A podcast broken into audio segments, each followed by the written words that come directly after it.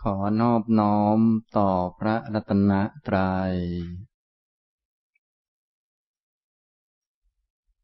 สวัสดีครับท่านผู้สนใจในธรรมะทุกท่าน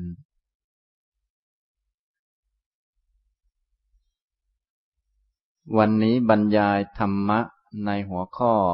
พรหมจรรย์ ตอนที่ยี่สิบนะครับ พรหมจรรย์ก็ได้บรรยายมา สิบเก้าตอนแล้ว ก็ได้พูดถึง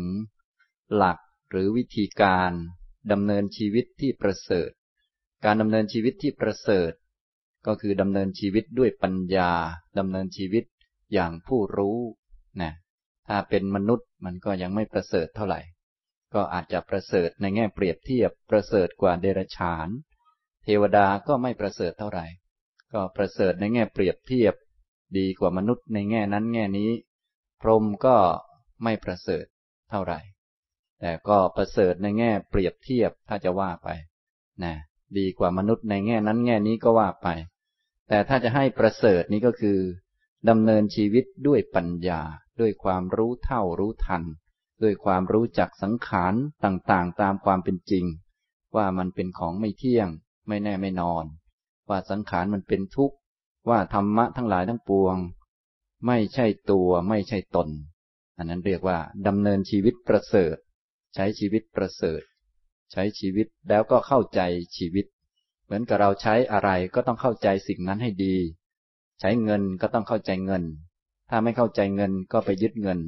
ว่าเงินเป็นเราเป็นของเรา เอาสุขเอาทุกข์ไปฝากไว้กับเงิน ไม่ได้ใช้เงิน ก็เหมือนกับใช้ชีวิตนะแทนที่จะได้ประโยชน์จากชีวิต ก็ถูกชีวิตใช้อย่างนี้เป็นต้น ใช้โน่นใช้นี่ ใช้หน้าตาใช้แขนใช้ขา ตอนหลังๆก็ทักถูกขาใช้จนทุกเกือบตายแล้วบางคน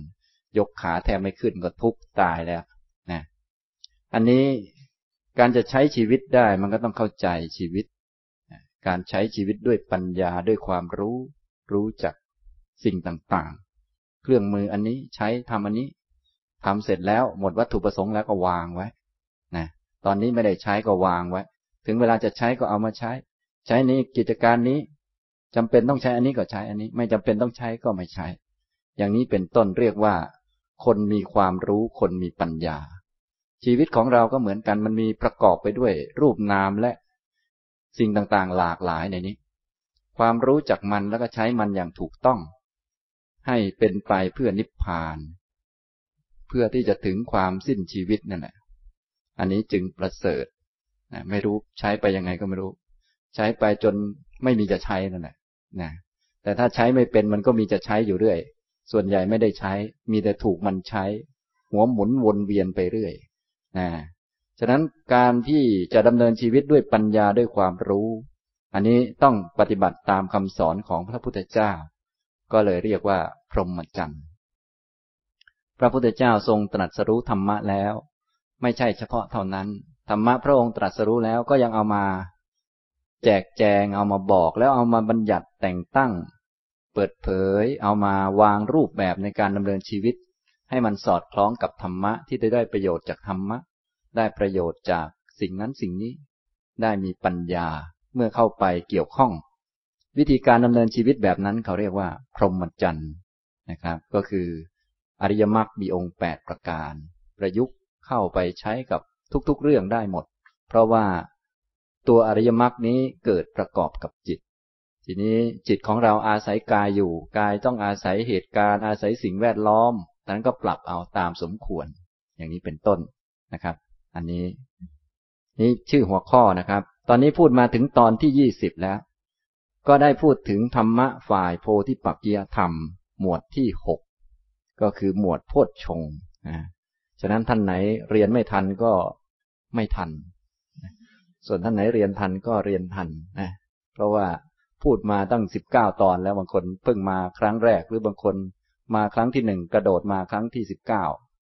กระโดดมาครั้งยี่สิบอะไรพวกนี้อันนี้ก็เป็นหน้าที่ต้องไปทบทวนอันล่างๆ แต่จริงๆแล้วถ้าเข้าใจธรรมะก็เป็นเรื่องเดียวกัน เพียงแต่ในรายละเอียดปลีกย่อยก็จะมี เป็นช่วงเป็นตอนกัน บางครั้งเป็นธรรมะชั้นต้น บางครั้งเป็นธรรมะชั้นกลาง บางครั้งเป็นธรรมะชั้นสูงขึ้น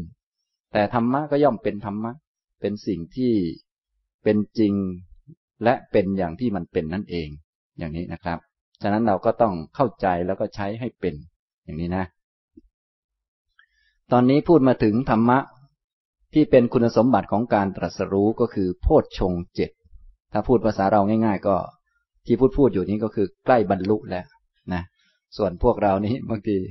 ใกล้อะไรก็ยังไม่รู้ ก็เรียนไปตามอากาศไปก่อนก็ได้ เพราะว่าพวกเรานี้มีศาสดาดีท่านสอนไม่หมดแล้ว แต่ว่าลูกศิษย์ไม่รู้จะทำได้หรือไม่ได้ก็อีกเรื่องหนึ่งก็เรียนไปเรื่อย ท่องไปเรื่อย ประมาณนั้นนะ อันนี้ก็ดีกว่าไม่เรียนนะครับ แล้วก็ถ้าเรียนแล้วเข้าใจแล้ว หรือว่าท่องได้แล้วตัวเองทำไม่ได้ ก็ยังบอกให้เพื่อนทำได้ ก็คงจะได้อานิสงส์กับเขาบ้าง นิดๆหน่อยๆคือได้อานิสงส์ได้บอกคนอื่นเขา ส่วนตัวเองอาจจะเลวเหมือนเดิมก็ได้ อันนี้ก็ไม่ว่ากันเพราะสิทธิ์ของแต่ละคนนะครับ นี่ก็เป็นเรื่องของธรรมะเป็นเรื่องกลางๆ ถ้าทำได้ก็ได้ทำไม่ได้ก็ไม่ได้ จะไปบังคับหรือเปลี่ยนแปลงให้เป็นอย่างอื่นก็ไม่ได้นะครับ มันก็เป็นอย่างนี้ ทีนี้เราก็เรียนไว้ก่อน เรียนธรรมะให้มันเป็นธรรมะ ตอนนี้มาเรียนธรรมะฝ่ายตรัสรู้ ฝ่ายรู้ ฝ่ายรู้อริยสัจนะฝ่ายรู้ ถ้ามีธรรมะเหล่านี้ขึ้นมา ก็แน่นอนแหละ ก็ย่อมมีความรู้มีปัญญา รู้อริยสัจถ้าไม่มีธรรมะเหล่านี้จะไปรู้อริยสัจมันก็เป็นไปไม่ได้ จะเป็นผู้รู้ก็เป็นไปไม่ได้ ทีนี้ถ้าเราอยากจะเป็นผู้รู้ก็จะได้รู้ว่า เอาละจะต้องทำพวกนี้นะนี่ อย่างนี้เป็นต้นนะครับ คราวที่แล้วก็พูดเรื่องโพชฌงมาหลายครั้งเหมือนกันนะครับคราวก่อนๆ พูดเรื่องโพชฌงเจ็ดจนตอนนี้พูดถึงเรื่องอาหารของโพชฌงแล้วนะเหตุปัจจัยของโพชฌงโพชฌงเจ็ดองค์คุณสมบัติของการตรัสรู้ คุณสมบัติของผู้ที่จะได้ตรัสรู้ ผู้ที่ตรัสรู้ก็คือมีอริยมรรคมีองค์แปดประชุมรวมกันขึ้น ซึ่งผู้ที่มีคุณสมบัติอย่างนั้น จะเป็นอย่างนั้นได้ จะรวมอริยมรรคได้ จะต้องมีคุณสมบัตินี้ให้พร้อมมูลซะก่อน ก็คือมีโพชฌงสัตตะโพชฌังคา มีโพชฌงเจ็ดมีสติสัมโพชฌงธรรมวิจยะสัมโพชฌงวิริยะสัมโพชฌงปีติสัมโพชฌงปัสสัทธิสัมโพชฌงสมาธิสัมโพชฌงและอุเบกขาสัมโพชฌงในคราวที่แล้วผมก็ได้กล่าวถึงโพชฌงในแง่ เป็นสังขารที่ควรจะทำให้มีขึ้นมากๆนะ เป็นธรรมะฝ่ายสังขารนั่นแหละ แต่เป็นสังขารชนิดที่ควรทำให้มีขึ้นให้เจริญขึ้น เป็นภาเวตพธรรม ก็เลยยกเรื่องอาหารของโพชฌงขึ้นมา กล่าว โดยพูดไปสามข้อนะครับ กล่าวถึงอาหารของโพชฌงเหตุปัจจัยที่ทำให้โพชฌงมีขึ้น ก็เหมือนร่างกายนี้ตั้งอยู่ได้ เพราะอาหารอาศัยอาหารจึงเกิดขึ้นและตั้งอยู่ได้ ถ้าขาดอาหารก็ตั้งอยู่ไม่ได้ ฉันใดโพชฌงทั้งเจ็ดก็ฉันนั้นเหมือนกัน ก็ต้องอาศัยอาหารในการเกิดขึ้น ถ้าไม่มีอาหารก็เกิดขึ้นไม่ได้ ตั้งอยู่ไม่ได้ อย่างนี้นะครับ ในคราวที่แล้วก็พูดถึงสามโพชฌงด้วยกันที่กล่าวถึงอาหาร มีสติสัมโพชฌงนะก็คือธรรมะที่เป็นที่ตั้งแห่งสติสัมโพชฌงมีอยู่ การกระทำให้มาก ๆ ซึ่งโยนิโสมนสิการในธรรมะนั้น อันนี้เป็นอาหารที่ทำให้สติสัมโพชฌงที่ยังไม่เกิดก็เกิดขึ้น หรือเพื่อความเจริญภัยบูรณ์ของสติสัมโพชฌงที่เกิดขึ้นแล้ว โยนิโสมนสิการะพหุลีกาโร อันนี้เป็นเหตุเป็นปัจจัยนะเป็นเหตุเป็นปัจจัย โยนิโสก็คือการกระทำเอาไว้ในใจโดยแยบคายโดยถูกต้อง ถูกแนวทางถูกเทคนิคถูกวิธี สนใจ สนใจเรื่องที่ทำให้เกิดสติ โดยเฉพาะเรื่องกาย เรื่องเวทนา เรื่องจิต เรื่องธรรมะ เรื่องตัวเอง ตัวเองก็ไม่มีตัว ประกอบไปด้วยรูปด้วยนาม การใส่ใจสนใจว่า ตัวนี้ประกอบไปด้วยรูปเวทนา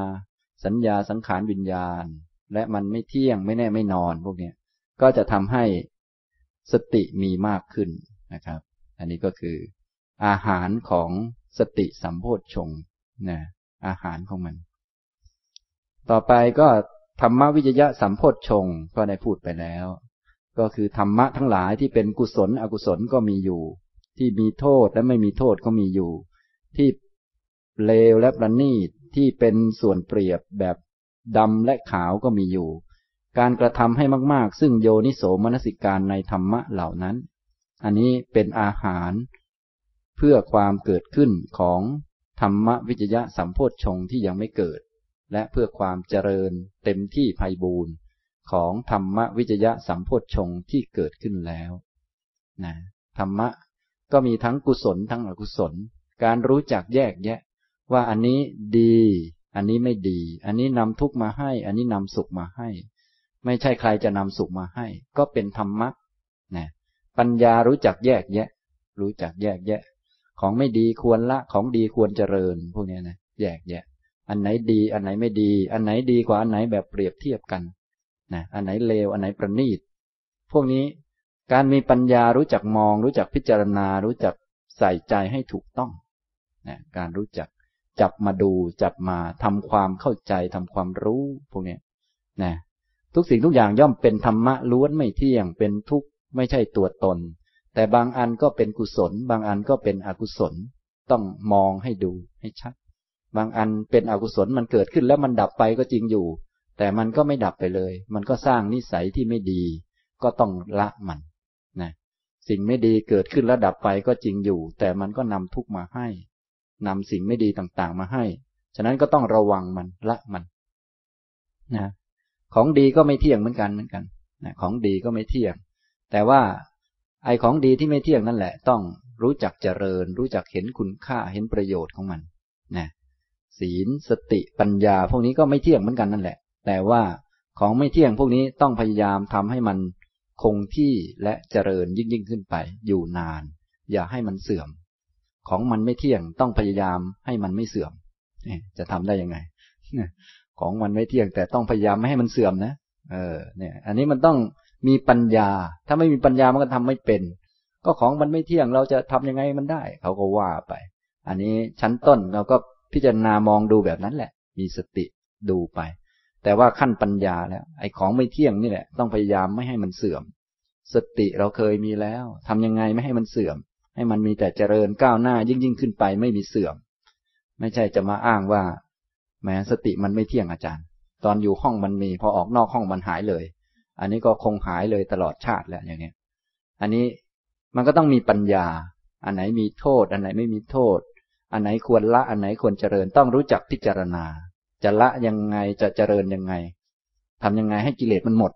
ไม่ใช่กิเลสมันไม่เที่ยงอาจารย์ก็ ตอนนี้ไม่มีเดี๋ยวสักหน่อยก็มีมีก็ช่างมันเถอะ อย่างนี้ก็ช่างมันเถอะไปตลอดชาติแล้ว อย่างนี้แน่นอนละกิเลสมันไม่มีตัวตนมันไม่เที่ยง แต่ว่าต้องหาวิธีละมัน อย่าให้มันเกิด ทำยังไงไม่ให้มันเกิด อันนี้ก็มีปัญหาแล้วนะปัญหาเหล่านี้จะค้นคว้าได้ด้วยปัญญา จะมาเรียนแบบคนนั้นคนนี้นักก็ไม่ได้ ต้องมีปัญญาเป็นของตนเอง บางครั้งเขาบอกว่าทำแบบนี้นะกิเลสลด เราไปทำกิเลสเยอะกว่าเดิมก็มี เหมือนท่านบอกว่า เรียนธรรมะนะ เรียนพระพุทธพจน์นะ จะได้กิเลสน้อยลง บางคนมาเรียนกิเลสเพิ่มก็มี อันนี้มันก็ยังลอกกันไม่ได้ มันต้องใช้ปัญญานั่นแหละนะทำตรงนี้นะครับ เนี่ยจะได้รู้จักกุศลอกุศลเนี่ยนะธรรมะเนี่ยการรู้จักกระทำให้มาก ซึ่งโยนิโสมนสิการในสิ่งเหล่านี้ อันไหนดีอันไหนไม่ดี ไม่ดีละอย่างไรดีเจริญอย่างไร อันไหนมีโทษ อันไหนไม่มีโทษ มีโทษอย่างไรอะไรต่างๆเนี่ยพิจารณาดูคำพูดแต่ละคำอะไรไม่ดีแต่ละคำเนี่ย มันก็ดับไปแล้วก็จริงอยู่ แต่มันมีโทษไหมเนี่ยต้องชัดเห็นโทษเห็นอะไรของมัน การพิจารณาหรือว่าการกระทำให้มากซึ่งโยนิโสมนสิการอย่างนี้ เป็นเหตุปัจจัยทำให้ธรรมวิจยะสัมโพชงเกิดขึ้น ต่อไปเมื่อสติปรากฏขึ้นมา ก็จะได้วิจัยธรรมะได้เลยนะแต่ถ้าไม่หัดทำอย่างนี้มันก็ทำไม่เป็นนะอย่างนี้ต้องมีอาหารให้มันนะครับ นี้ก็อาหารของธรรมวิจยะสัมโพธชง ต่อไปอาหารของวิริยะสัมโพธชงในคราวที่แล้วก็พูดไปแล้วนะครับ ตอนนี้เป็นการทบทวนนะก็มีอารัมพธาตุอารัมพธาตุการลุกขึ้นจากที่เดิม นิกรรมธาตุก้าวออกมาจากอันเดิม และปรักกรรมธาตุการก้าวไปข้างหน้า เรื่อยไปไม่มีการหยุดก็มีอยู่ คนแต่เดิมจากเดิมเป็นปุถุชน เขาลุกขึ้นจากความเป็นปุถุชน แต่เดิมเคยทำผิดลุกขึ้นมาไม่ทำผิด และก้าวออกไปทำดีกว่าเดิม จนกระทั่งเป็นอริยบุคคลได้ก็มากมาย ก็อาศัยความเพียรทั้งนั้นแหละ เริ่มตั้งแต่พระพุทธเจ้าของเราและพระสาวกทั้งหลาย ท่านก็ไม่ได้เป็นพระอรหันต์มาก่อนที่ไหน ก็อาศัยกำลังของความเพียรนี้ทำเอานี่ธาตุอย่างนี้ก็มีอยู่ในโลกธาตุคือความเพียรเนี่ยนะฉะนั้นที่เราได้ประสบความสำเร็จเรื่องนั้นเรื่องนี้มาก็อาศัยความเพียรนนี่แหละ ฉะนั้นจะมาปฏิบัติธรรมเนี่ย ก็นึกถึงย้อนถึงความเพียรเหล่านั้นนะแต่เดิมหากินทางโลกก็เพียรเกือบตาย ตอนมาเรียนธรรมะ ก็ใช้ความเพียรอย่างนั้นแหละ เพียงแต่มาทำอีกเรื่องหนึ่งนะพวกเรานี้โดยทั่วไปทีทางโลกแล้วก็ขยันแทบล้มแทบตายนะสู้กับคนนั้นเถียงกับคนนี้จนตัวเองจะถูกฆ่าทิ้งมันยังไม่เสียดายชีวิตเลยนะจะเอาชนะเขาลูกเดียว แต่พอมาปฏิบัติทำกิเลสนิดๆหน่อยๆทำเป็นจะตาย ไม่มีใครฆ่าด้วยซ้ำไป ไม่มีศัตรูอะไรนักหนา แต่เวลาทางโลกนี่นะไปสู้กับเขาเนี่ยเขาจะต่อยเอายังจะต่อยเขาคืนนะแต่ว่าตอนมาปฏิบัติธรรมแค่ง่วงนอนนิดนึงจะจะตายแล้ว มันไม่ได้ฆ่าเราอะไร แล้วก็ยังอยากจะบรรลุ อันนี้ก็เกินไปนะฉะนั้นก็ต้องนึกถึงธาตุอันนี้ อารัมภธาตุนิกรรมธาตุปรักรรมธาตุ การกระทำไว้ให้มาก กระทำให้มากๆ ซึ่งโยนิโสมนสิการในธาตุเหล่านี้ ในประโยชน์ของความเพียร ประโยชน์ของธาตุอันนี้นะอาจจะนึกย้อนถึงตอนเด็ก ๆ ที่เคยมีความเพียรเรื่องนั้นเรื่องนี้ เราก็ทำจนประสบความสำเร็จมาก็มากแล้ว เรียนหนังสือก็ทำมาจน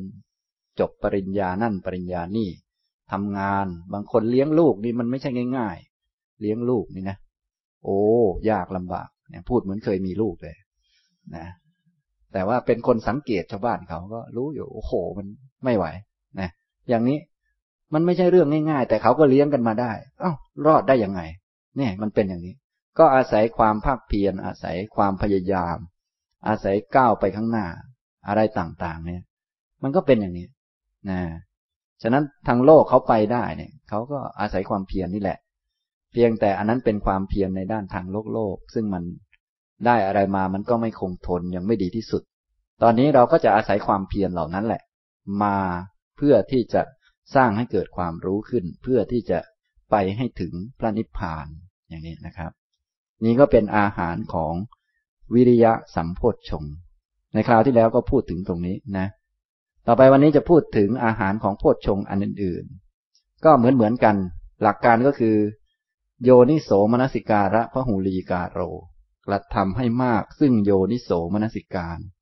คือการใส่ใจให้ถูกต้อง ให้สนใจให้ถูกเรื่องว่าอย่างนั้นเถอะนะคือเปลี่ยนเรื่องสนใจ พวกเราแต่เดิมคงสนใจเรื่องชาวบ้านเขา สนใจลูกสนใจคนโน้นคนนี้ จนทั้งบางคนเลี้ยงหมาก็ยังสนใจหมานะรู้เรื่องหมาดีกว่าเรื่องตัวเองอีกก็มี อันนี้ก็ลำบากหมาชอบอะไรอะไรกินแล้วท้องผูกท้องอะไรต่างๆ ส่วนตัวเองกินแต่พิซซ่าอ้วนจะตายอยู่แล้ว แต่อาหารหมานี่รู้ดีนะ รู้ดี ส่วนอาหารตัวเองเนี่ยไม่ค่อยรู้เท่าไหร่ กินจนน้ำตาลขึ้นนะคอเลสเตอรอลขึ้นเต็มแล้วไม่รู้เรื่องเลยอันนี้ก็เรียกว่ามันรู้แต่เรื่องข้างนอกนะมันไม่รู้เรื่องตัวเอง ฉะนั้นการมากระทำให้มากซึ่งโยนิโสมนสิการคือใส่ใจในเรื่องที่มันถูกกับประเด็นนั้นๆ ประเด็นเกี่ยวกับเนี่ยเรื่องของโพชฌงทั้งเจ็ด ก็จะทำให้โพชฌงนั้นมันมีขึ้นเกิดขึ้นได้มากนะครับ ต่อไปเรื่องที่สี่โพชฌงข้อที่สี่คือปีติสัมโพชฌงทำยังไงจะทำให้โพชฌงคือปีติสัมโพชฌงนั้นเกิดขึ้น ถ้ามันยังไม่มี มันจะได้มี หรือถ้ามีแล้วเกิดแล้วจะได้เต็มบริบูรณ์ พระพุทธเจ้าก็ตรัสไว้ในสังยุตตนิกายมหาวารวักกายสูตร พระองค์ตรัสว่า บาลีก็อัตถิพิกเว ปีติสัมโบชังคัตฐานิยาธรรมมา ดูก่อนภิกษุทั้งหลาย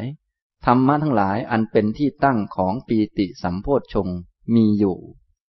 ทีนี้ปีติสัมโพชงเราก็ได้เรียนไปแล้ว ก็คือ ปีติที่ปราศจากอามิตรที่เกิดขึ้น ไม่ต้องอิงอาศัยรูปเสียงกลิ่นรสสัมผัส เป็นความปราบปลื้มปีติอิ่มอยู่ในใจที่เกิดขึ้น โดยไม่ต้อง อาศัยรูปสวยๆไม่ต้องอาศัยเสียงเพราะๆนะก็ดูธรรมะเหล่านั้น ธรรมะอันเป็นที่ตั้งของปีติของความปราโมทที่เกิดขึ้นนะเจ้าตัวปีติเองก็เป็นธรรมะที่เป็นที่ตั้งของปีติ ปีติก่อนๆก็เป็นที่ตั้งของปีติหลังๆ หรืออารมณ์ที่ทำให้เกิดปีติได้ดี เช่นอะไรบ้าง เช่นนึกถึงพระพุทธเจ้า อย่างนี้ปีติดีไหมนึกถึงพระพุทธคุณ เรากิเลสท่วม แต่ว่ามีศาสดาเป็นคนไม่มีกิเลสแหมน่าภูมิใจเหมือนกันนะปีติเบิกบาน ถึงแม้ตัวเองจะกิเลสเยอะ แต่ว่ามีพระศาสดาเป็นผู้ไม่มีกิเลส เป็นอรหังสัมมาสัมพุทโธระลึกนึกถึงคุณพระธรรม พอจะปีติขึ้นไหม อันนี้ก็ต้องลองดู เราต้องต้องเช็คดูว่าธรรมะ หรือว่าเหตุปัจจัยอะไรที่เป็นที่ตั้งของปีติของเราเนี่ยของเรา เราต้องสังเกตดูว่าแบบไหนมันปีติขึ้นมา ต้องสังเกตนะครับ ทีนี้การสังเกต พอสังเกตได้เรียบร้อยแล้ว เราต้องการให้ปีติมันเยอะขึ้น เราก็ไปทำเหตุเอา ต้องใส่ใจโยนิโสมนสิการถึงตัวเหตุมันนะตัวเหตุ เช่น นึกถึงพุทธคุณนี่บางคนเขา นึกถึงพระพุทธเจ้าแล้วปีติเยอะก็มีนะ แต่บางคนนึกแล้วก็ไม่ค่อยปีติ นึกแล้วก็หลับก็มีนะบางคน แต่คงจะน้อยนะ ส่วนใหญ่ก็นึกถึงแล้วจะปีติกัน นึกถึงพระพุทธพระธรรมพระสงฆ์หรือบางท่านอาจจะนับถือครูบาอาจารย์บางองค์ ที่อาจจะเกื้อกูลเราตั้งแต่เป็นเด็กทารกในด้านธรรมะเนี่ยท่านเกื้อกูลมา นึกถึงท่านเมื่อไหร่ก็รู้สึกใจเบิกบานปีตินะบางท่านอาจจะนึกถึงศีลของตัวเอง นึกถึงศีล นึกถึงศีล โอ้ เรามีศีล ถึงแม้จะไม่ได้สงบไม่ได้อะไรมาก ถึงแม้จะเรียนธรรมะไม่ได้อะไรเยอะ แต่ว่า ศีลสมบูรณ์เลย ไม่ผิดมาตั้งเดือนหนึ่งนะ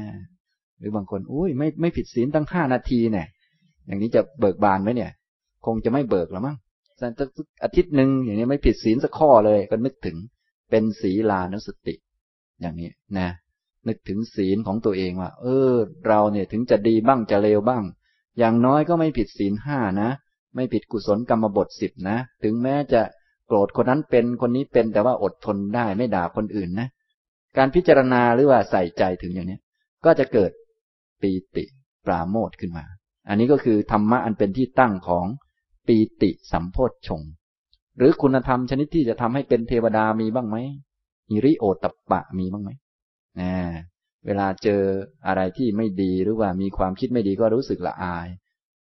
นะถึงแม้จะมีกิเลสแต่ว่า ยังมีความละอายชั่วกลัวบาป กลัวกรรม พอนึกถึงแล้วก็ปลื้มใจว่า โอ้ เรานี่นะ ถึงจะเลวยังไงก็ ยังมีคุณสมบัติพอจะเป็นผู้เป็นคนบ้าง พอจะเป็นเทวดาบ้าง ตื่นมาก็ตื่นอย่างคน มองดูก็ เอ้ยนะนะ เราก็ตื่นมาก็มีศีลรักษาจิตอยู่ ก่อนนอนก็นอนอย่างคน นอน ก่อนนอนกลางคืนก็นั่งมอง เอ้เราเนี่ยมีศีลทั้งวันดีเนาะ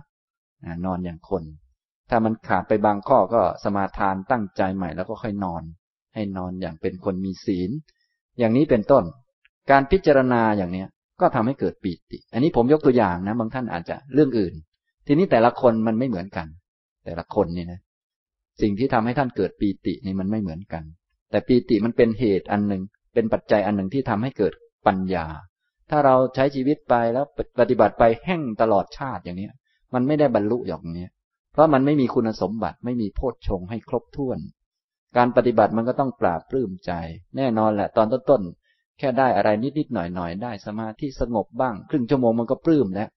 ต่อมาได้แค่นี้มันไม่ปลื้มมันก็ต้องได้อันอื่นมาปลื้มแทนนะแต่เดิมฟังธรรมะหัวข้อนี้มันปลื้ม ต่อมาฟังอีกมันก็เฉย ก็ต้องหาหัวข้ออื่นมาฟังมันจะได้ปลื้ม แน่นอนมันต้องปลื้มไปเรื่อยของมันแหละนะถ้าแห้งเลยมันก็แห้งเหมือนกันนะนะมันก็ไม่ได้บรรลุ เพราะว่ามันไม่ครบคุณสมบัติ ปีติสัมโพชฌงนี้เป็นคุณสมบัติอีกอันหนึ่งนะอย่างนี้นะครับ ฉะนั้นปีติของปุถุชนเราก็อย่างหนึ่ง ปีติของพระโสดาบันก็อย่างหนึ่ง ปีติของท่านอื่นๆก็อย่างหนึ่งนะอย่างนางวิสาขาท่านก็มาทำบุญนะท่านมาขอพรพระพุทธเจ้าบอกว่า ถ้ามีภิกษุอาคันตุกะมาในเมืองสาวัตถีนี้ ขอให้ภิกษุนั้น ขอให้สั่งไว้ในเมืองสาวัตถีว่า ภิกษุที่มาใหม่เนี่ยให้มาบิณฑบาตในบ้านของนางวิสาขาก่อน ท่านจะได้ถวายอาหารบิณฑบาตภิกษุทุกรูปที่เป็นอาคันตุกะมานะเพราะอาคันตุกะมาแล้วก็จะไป ทีนี้พระพุทธเจ้าก็ตรัสถามว่าวิสาขาทำไมเธอจึงขอพรข้อนี้นางวิสาขาก็จะเอาปาโมดปีตินะบอกว่าภิกษุอาคันตุกะมาเนี่ย พอมาเนี่ย ในเมื่อขอพรไว้แล้ว พระพุทธเจ้าให้พรคือให้ข้อปฏิบัติอันดีงาม ประกาศเอาไว้แล้วในที่สงฆ์นี่ว่า ถ้าภิกษุมาเมืองสาวัตถีปุ๊บเนี่ยเป็นอาคันตุกะให้มาบ้านนางวิสาขา นางวิสาขาจะถวายอาหารจะถวายจีวรใหม่ ทีนี้ถึงเวลาเขาไป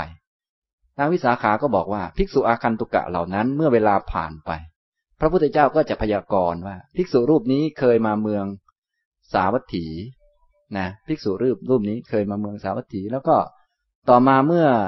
เวลาผ่านไป ภิกษุเหล่านั้น ก็จะปรินิพานหรือว่าตายไปนั่นเอง มรณภาพบ้าง ถ้าเป็นพระอรหันต์ก็ปรินิพาน เวลาภิกษุมรณภาพหรือว่า ปรินิพานไปเนี่ยก็จะมีการถามพระพุทธเจ้า พระพุทธเจ้าก็จะพยากรณ์ภิกษุรูปนั้น มรณภาพแล้วไปเกิด เป็นพรหมอยู่ชั้นโน้นชั้นนี้ ภิกษุรูปนี้เป็นอรหันต์ปรินิพานแล้ว ภิกษุรูปนี้เป็นโสดาบันเสียชีวิตแล้วมรณภาพแล้วไปเกิดดาวดึง ภิกษุรูปนี้เป็นสกทาคามีเสียชีวิตแล้วไปเกิดบนดุสิตอะไรพวกนี้ก็จะพยากรณ์อยู่เรื่อยนะเมื่อได้รับพยากรณ์หรือว่าได้ฟังพยากรณ์อย่างนี้ นางวิสาขาก็จะมาถามว่า ภิกษุรูปนี้เคยมาเมืองสาวัตถีไหมอ่าเคยมาไหมถ้าเคยมาใจก็จะปราบปลื้มปราบปลื้มเวลาฟังเรื่องพระตาย เออ แปลกดีเหมือนกัน ก็หมายถึงว่าถ้าตายปุ๊บเนี่ย ก็จะมีการพยากรณ์กัน ซึ่งในยุคเก่าๆนี้พระพุทธเจ้าก็จะเป็นผู้พยากรณ์ให้ว่า นี่องค์นี้เนี่ยปรินิพานแล้วไม่เกิดอีกแล้ว รูปนี้มรณภาพแล้วไปเกิด ชั้นสุดทาวาสนางวิสาขาก็จะมาถามว่า รูปนี้เคยมาเมืองสาวัตถีไหม ถ้าเคยมานี้ แสดงว่า เคยได้รับบิณฑบาตและจีวรนางไป ปราบปลื้มเอาเอาความตายของคนอื่นมาปราบปลื้มแต่ไม่ใช่อย่างนั้นหรอก พระโสดาบันท่านเข้าใจเรื่องนี้ว่ามันเป็นกฎเกณฑ์ธรรมชาติ อันนี้เป็นเทคนิควิธีของนางวิสาขา นะ ก็ใช้วิธีว่าขอพรพระพุทธเจ้าขอให้ได้ถวายอาหารแก่พระอาคันตุกะ และจีวรต่างๆ และประเด็นอื่นๆก็มีหลายประเด็น อันนี้ยกตัวอย่าง ว่าท่านต้องการอันนี้แหละ ก็เนื่องจากว่าท่านยังไม่จบกิจท่านก็ต้องปฏิบัติต่อไป อย่างพวกเราก็เหมือนกัน ก็ต้องหาโอกาสในการที่จะ ให้อาหารเพื่อให้เกิดปีติสัมโพธชงขึ้นนะครับ ทีนี้แต่ละคนก็ไม่เหมือนกัน ท่านก็เลยพูดรวมๆว่า ธรรมะอันเป็นที่ตั้งเป็นเหตุของปีติสัมโพธชงมีอยู่ ตัทธโยนิโสมนสิการะพหูรีกาโร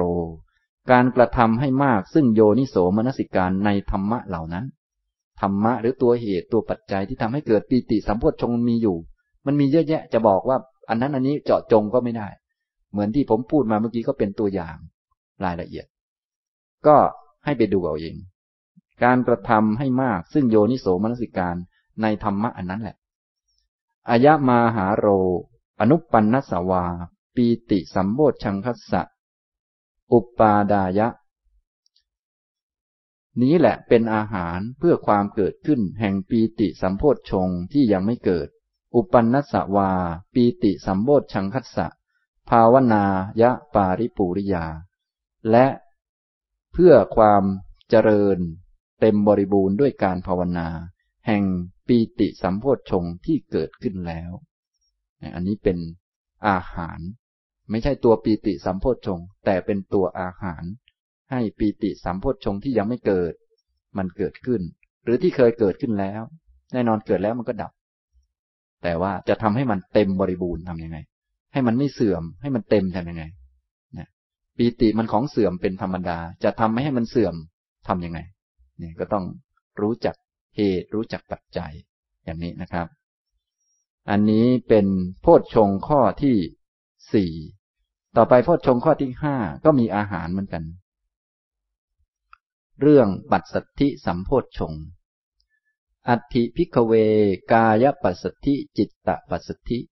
ดูก่อนภิกษุทั้งหลาย ความสงบด้านกายก็มีอยู่ ความสงบด้านจิตก็มีอยู่ ตัทธโยนิโสมนสิการะพหุรีกาโร การกระทำเอาไว้ให้มาก ซึ่งโยนิโสมนสิการ ในกายปัสสธิและจิตตปัสสธินั้น นี้เป็นอาหารเพื่อความเกิดขึ้นของปัจสัทธิสัมโพชฌงที่ยังไม่เกิด และเพื่อความเต็มบริบูรณ์ด้วยการภาวนา ของ ปัจสัทธิสัมโพชฌงที่เกิดขึ้นแล้ว การกระทำให้มากซึ่งโยนิโสมนสิการใน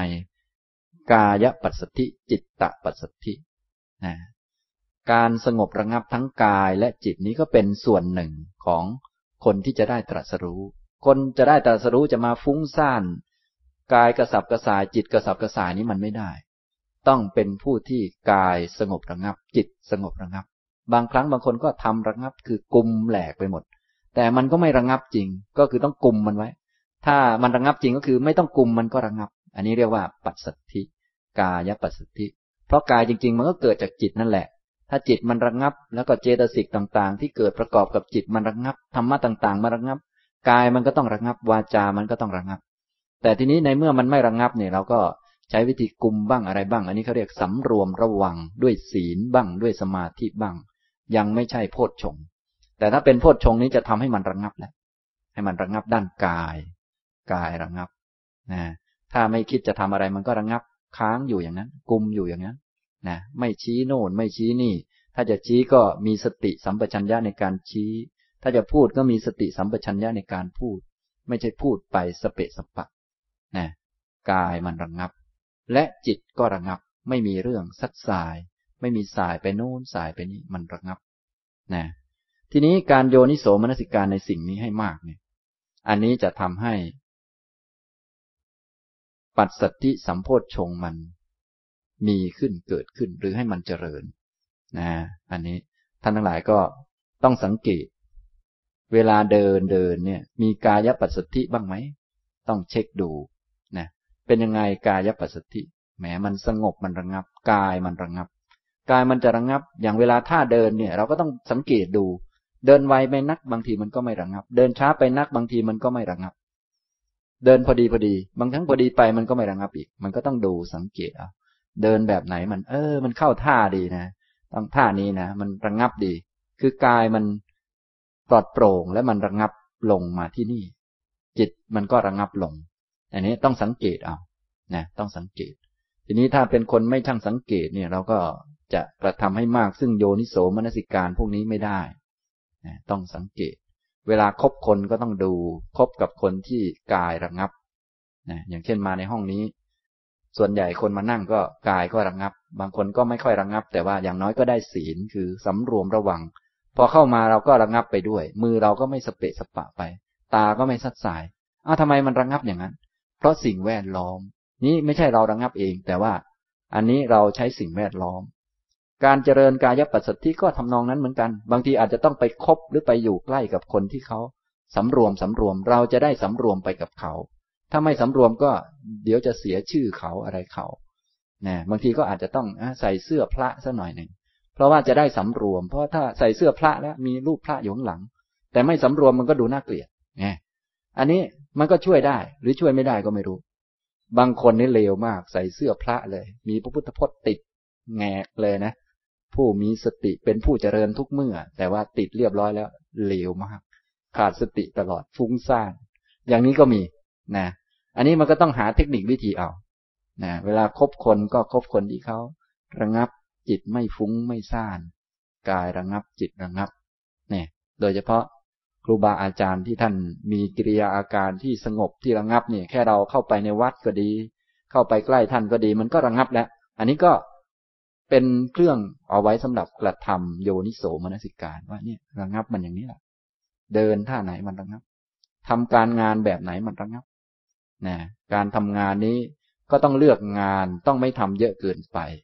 ถ้าทำเยอะเกินไปมันก็ไม่ระงับเพราะมันเยอะไปมันเหนื่อยบางทีงึก มือเป็นระวิงเลย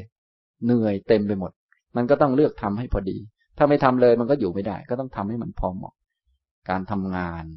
ก็ต้องเลือก ให้มันพอดีพอดี การพูดก็ต้องให้มันพอดีพอดี ถ้าเยอะไปมันก็ฟุ้ง เนี่ยทำนองนี้นะครับ นี่ผมพูดตัวอย่างพอไหวไหมครับ เนี่ยนะก็ต้องสังเกตเอานะครับ ว่าทำแบบไหนแล้วกายระงับ เนี่ยต้องสังเกตตัวเองทำแบบไหนแล้วจิตระงับ แล้วเราก็เอาพวกนั้นแหละมากระทำให้มาก ซึ่งโยนิโสมนสิการ คือมาใส่ใจให้มันเยอะขึ้น พอใส่ใจเยอะขึ้น ปัสสติสัมโพชฌงมันก็จะมีขึ้น ถ้ายังไม่เคยมีก็จะมี ยังไม่เคยเกิดก็จะเกิด หรือเคยเกิดแล้วก็จะมากขึ้นนะจะทำให้เป็นคนมีจิตใจที่สงบที่ระงับเพิ่มขึ้นอย่างนี้นะครับ อันนี้เป็นโพชฌงข้อที่ห้านะต่อไปโพชฌงข้อที่หกสมาธิสัมโพชฌงก็ ให้กระทำเอาไว้ให้มาก ซึ่งโยนิโสมนสิการเหมือนกัน แต่ก็เปลี่ยนอารมณ์หรือเปลี่ยนเรื่องไป พระองค์ตรัสว่า อัตถิ ภิกขเวสมถนิมิตตัง อัพยัคคนิมิตตัง ดูก่อนภิกษุทั้งหลาย สมถนิมิตคืออารมณ์ด้านสมถะมีอยู่ อัพยัคคนิมิต นิมิตชนิดที่ทำให้จิตไม่ฟุ้ง ให้จิตมันอยู่แล้วมันนิ่งดี ก็มีอยู่นะ นิมิตหรือว่าอารมณ์ชนิดที่ไม่ทำร้ายจิต ไม่พาจิตหมุนไปทางนั้นทางนี้ ให้จิตไปพักอยู่แล้วมันสบาย เรียกว่า อัพพยัคฆนิมิตนะสมถานิมิตก็คืออารมณ์ชนิดที่จิตไปรับรู้เขาแล้ว จิตจะสงบระงับลงชั่วคราว ก็มีอยู่ มีอยู่ ต้องหาเอา ต้องหาเอาว่า อารมณ์หรือนิมิตอันไหนเครื่องหมายอันไหนที่จิตเข้าไปอยู่แล้ว มันสงบมันเป็นสมถะ มันไม่มี การซัดสายต้องสังเกต แล้วก็ให้กระทำอันนั้นแหละให้มาก ๆ ตัทธโยนิโสมนสิการะพหูลีกาโร การกระทำให้มากซึ่งโยนิโสมนสิการในสมถานิมิตและอัพยคานิมิตนั่นแหละ นี้เป็นอาหารเพื่อความเกิดขึ้นของสมาธิสัมโพชฌงที่ยังไม่เกิด หรือเพื่อความเต็มบริบูรณ์ด้วยการภาวนา แห่งสมาธิสัมโพชฌงที่เกิดขึ้นแล้วนะครับ อันนี้ก็สมถนิมิตคืออารมณ์สมถะนิมิตอันไหนที่ทำแล้วหรือว่าเข้าไปรับรู้แล้วนิมิตเป็นอารมณ์ของจิตเป็นเครื่องหมายให้จิตรับรู้ รับรู้แบบไหนแล้วจิตสงบ อยู่แล้วสงบ อารมณ์กรรมฐานก็มีตั้งสี่สิบอารมณ์ แต่ว่าในสี่สิบอารมณ์นั้นก็แจกแจงแยกแยะมหาศาล ฉะนั้นอารมณ์มันมีมาก เราก็ต้องไปดูสังเกตว่า เออ เวลาเนี้ยอยู่กับอันไหน หรือจับนิมิตยังไง จิตมันสงบ มองในแง่มุมไหนมันสงบ นิมิตแบบไหนมันสงบทำเครื่องหมายแบบไหนมันสงบ มันไม่เล่าร้อนไม่เดือดร้อน มันผ่อนคลายสบายนี่นะครับ อันนี้ก็ต้องสังเกตดู พอสังเกตดูได้เรียบร้อยแล้วก็ไปกระทำให้มากซึ่งโยนิโสมนสิการในสมถนิมิตนั้นอย่างนี้ นิมิตเครื่องหมาย ก็มีตั้งแต่อารมณ์กรรมฐาน ทีนี้บางทีก็อาบุคคลมาเกี่ยวข้องก็ได้ สถานที่ก็ได้ ไปสถานที่แบบไหนที่มันสงบ อย่างนี้ก็มี สถานที่ใต้ต้นไม้ สถานที่ที่คนเขาทำสมถะกัน คนเขาทำกรรมฐานกันอะไรกัน มันก็จะสงบลงนะต่างคนต่างเดินจงกรมกันอย่างเงี้ย เราไปเดินล้วงกระเป๋ามันก็ดูไม่ดี การไปในสถานที่เหล่านั้นก็เป็นนิมิตเป็นเครื่องหมาย แห่งสมถะแห่งความสงบ อย่างนี้พอเข้าใจไหมครับ เรื่องสถานที่เรื่องบุคคล เรื่องอาหารเรื่องอะไรต่าง ๆ พวกนี้มันก็มีส่วน ทีนี้ตัวจริง ๆ ก็คืออยู่ที่จิตนั่นแหละเพียงแต่สิ่งภายนอกมันก็มีส่วนบ้างเล็ก ๆ น้อยๆท่านก็ต้องสังเกตเอา แล้วก็ปรับเอา เพราะสิ่งเหล่านี้มันเป็นสังขารมันเปลี่ยนไปตามเหตุตามปัจจัยนะครับ อันนี้ เป็นสมาธิสัมโพธชงต่อไปโพธชงข้อสุดท้าย อุเปกขาสัมโพธชงนะครับ เนี่ย ท่านที่อ่านดู รู้สึกว่า โอ้ทำไมมันเยอะเหลือเกินนะเนี่ยทำไมต้องทำนั่นทำนี่ต้องฉลาดอะไรเยอะเหลือเกิน แค่จะเรียนรู้มีสติดูไปเฉยๆมันจะพอได้บ้างไหมถ้ามันได้มันก็ได้นะครับ ถ้ามันไม่ได้มันก็ไม่ได้ ก็เหมือนที่บอกว่าอ้าวแค่ฟังเฉยๆขอบรรลุได้ไหม ก็ถ้ามันได้มันก็ได้นะครับ ผมก็ไม่ว่านะครับ คือถ้าฟังแค่หัวข้อขอบรรลุได้ไหมถ้ามันได้มันก็ได้นะครับ คนได้ก็มีนะครับ แล้วถ้าฟังขยายความออกมาแล้ว แล้วขอเท่านั้นได้ไหมได้คนได้ก็มีด้วยนะครับ และคนที่แค่เจริญสติมีสติอย่างเดียว แล้วก็บรรลุ ขออย่างนั้นได้ไหมได้ครับ มีคนทำได้ด้วย แต่ถามว่าพวกท่านทำได้ไหมนี่มันเป็นอย่างนี้นะคือถ้าได้มันก็ได้ บางคนบอกว่า เอ้าก็คนนั้นเขาได้นะก็ ก็ท่านนั้นท่านฟังแต่อย่างนั้นท่านได้ ดิฉันก็จะฟังแบบนั้นบ้าง แล้วคุณฟังแบบนั้นได้ไหมนะถ้าอย่างท่านพระสารีบุตรบรรลุเป็นโสดาบันเนี่ยก็ฟังคาถาเดียว เยธรรมาเหตุปปวา เตสังเหตุงตถาคโต เตสัญจะโยนิโรโทจะ เอวังวาทีมหาสมโน บรรลุหรือยังครับ ถ้ามันได้มันก็ได้นะครับ เพราะเพราะจริงๆในหนังสือเขาเขียนว่าอย่างนั้น คือถ้าได้ก็คือได้ ก็ไม่ได้ว่าอะไร นี่บางท่านโอ้ยทำไมมันเยอะจังทำไมต้องรู้เรื่องนั้นเรื่องนี้เยอะ แล้วทำแค่นั้นไม่ได้เลย ถ้าทำแล้วมันได้มันก็ได้นะครับ คือไม่ได้ว่าอะไร ถ้ามันได้มันก็ได้ แต่ถ้าไม่ได้จะทำยังไงให้มันได้ ตอนนี้กำลังพูดถึงเหตุปัจจัยอยู่นะกำลังเอาสิ่งที่พระพุทธเจ้าแจกแจงแยกแยะว่า จะบรรลุได้มันต้องมีคุณสมบัติสามสิบเจ็ดประการนี้มารวมกัน ทีนี้เรามีไหมพวกนี้ ก็ต้องมาเช็คดู ถ้ายังไม่มีก็ต้องทำให้มันมี เหตุที่มันจะมีทำยังไงมันจะมี มีแล้วเยอะไหมทำยังไงจะเยอะท่านก็มาบอกไว้ หน้าที่ของเราก็มาทำทีนี้บางท่านก็อาจจะ เอ๊ทำไมมันเยอะอย่างนี้ทำไมมันหลายอันจังเราทำสักอันสองอันได้ไหมเนี่ยผมก็เลยตอบไปก่อนเลยว่า ถ้าได้มันก็ได้ครับ ถ้าไม่ได้มันก็ไม่ได้นะครับ อันนี้ก็ต้องดูตัวเองเอานะครับ อันนี้คือไม่ได้ว่ากันนะถ้าท่านทำแล้ว อันนั้นมันได้มันก็จะได้ อย่างที่ผมได้ยกตัวอย่าง บางคนแค่ฟังหัวข้อเท่านั้นนะเขาได้เขาก็ได้นะครับ เขาไม่ได้มาทำอย่างนี้ ท่านภาษาริบุตรบรรลุเป็นพระโสดาบันก็ไม่ใช่มาทำอย่างนี้ ท่านก็ฟังแล้วก็บรรลุไปเลย ถ้าได้ก็ได้ แต่ถ้าฟังแล้วมันไม่ได้จะให้ทํำยังไง นี่แหละเป็นปัญหาสำหรับพวกเราทั้งหลายนะทีนี้พระพุทธเจ้าท่านก็ตรัสบอกว่า การที่จะมีอริยมรรคมีองค์แปดมีปัญญาตรัสรู้ เห็นธรรมได้ก็จะต้องมีโพธิปักจิยธรรมสามสิบเจ็ดทีนี้เราก็มาฝึกสิ โพธิปักขิยธรรมสามสิบเจ็ดมีสติปัฏฐานสี่เราก็มาฝึก เอาละฝึกแต่สติปัฏฐานสี่มีความเพียรสัมปชัญญะสติ ดูกายในกายเป็นต้นแค่ดูอย่างเดียวอย่างนี้ไปเรื่อยๆจะบรรลุไหมถ้าบรรบรรลุมันก็บรรลุนะครับ ถ้าไม่บรรลุให้ทํำยังไง ก็ต้องมาดูว่าท่านให้ทำอะไรต่อไป ให้ทำสัมมปทานแหมให้ทำสัมมปทาน เราก็มาฝึก ป้องกันกิเลสละกิเลสเจริญกุศล รักษากุศลทำไป ได้ไหมอย่างนี้บรรลุไหมถ้าได้ก็ได้นะครับ ถ้าไม่ได้ก็มาทำต่อไปครับ ก็ทำไปเรื่อย ต้องมีสมบูรณ์พร้อมสามสิบเจ็ดนั่นแหละ มันจึงได้ผล ทีนี้บางคนนั้นเขาเคยทำมาเยอะแล้ว แค่สกิดเบื้องต้นนิดหน่อย อันนึงก็ได้มาหมด ก็เหมือนคนแค่ฟัง อันอื่นๆที่เคยทำไว้ครบแล้วก็ขึ้นมา บางคน แค่มาฝึกสติ อันอื่นๆที่เคยทำไว้ก็ขึ้นมา บางคนแค่มาฝึกสมาธิ อันที่เคยทำไว้ก็ขึ้นมา พวกท่านนี้ขึ้นมาบ้างหรือยังครับ บางคนไม่ขึ้น ขนาดฟังปัญญายังหลับเลย อันนี้ก็ต้องไปฝึกเอาเนี่ยอันนี้พูดถึง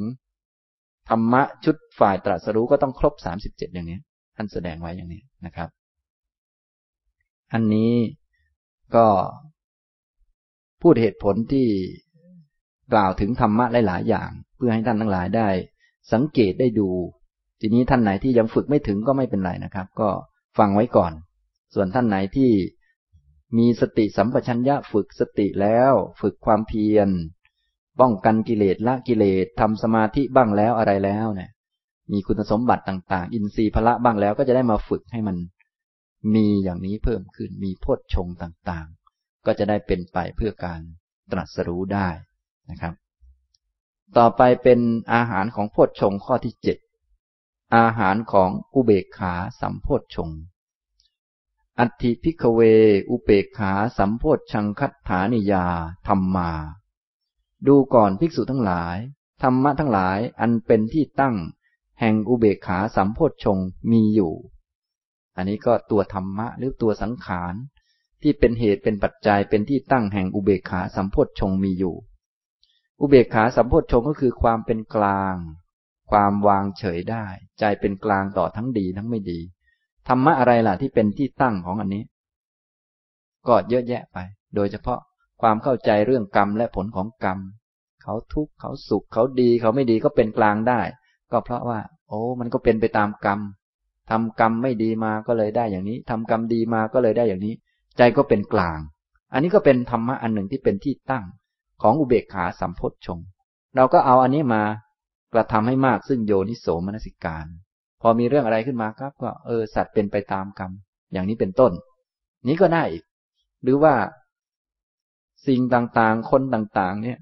ก็ไม่ได้มีตัวตนอะไร เป็นสักแต่ว่าธาตุจะธาตุดีจะธาตุไม่ดีก็เป็นแค่ธาตุนั่นแหละ จะเสียงชมก็เป็นแค่ธาตุจะเสียงด่าก็เป็นแค่ธาตุ เนี่ย มันก็ไม่ต่างกัน จะไปโกรธก็ไม่มีคนจะไปโกรธธาตุมันก็อะไรอยู่ โกรธก้อนดินก้อนหิน มันก็ไม่ได้เรื่องอะไร เดินเตะก้อนหินแม่โกรธก้อนหินมันก็อะไรอยู่นะเหมือนกับคนน่ะคนก็เหมือนก้อนหินก็คือธาตุเหมือนกัน โกรธคนมันก็ ก็โง่ไปนะโกรธดินโกรธธาตุนะยังโกรธไหวไหมครับเนี่ย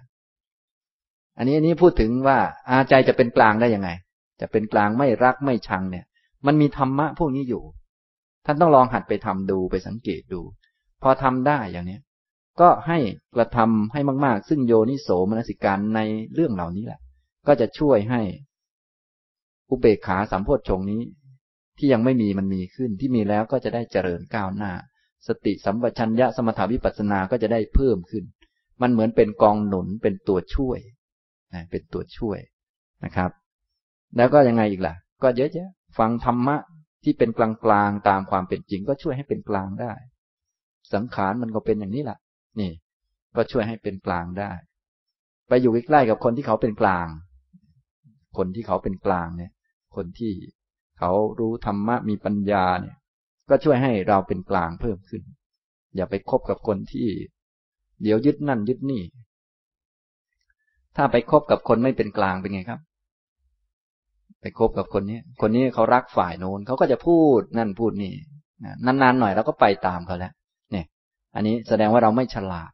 เราไปสนใจไปใส่ใจในเรื่องไม่เป็นเรื่องทำให้ไม่ได้อุเบกขาสัมพชงเราต้องไปสนใจใส่ใจชนิดที่จะทำให้เกิดอุเบกขา คือในโลกนี้มันมีเรื่องให้ใส่ใจเยอะแยะ ให้เราสนใจ แต่ในที่นี้ท่านให้เลือกให้เลือกสนใจ ในแง่มุมที่จะทำให้เกิด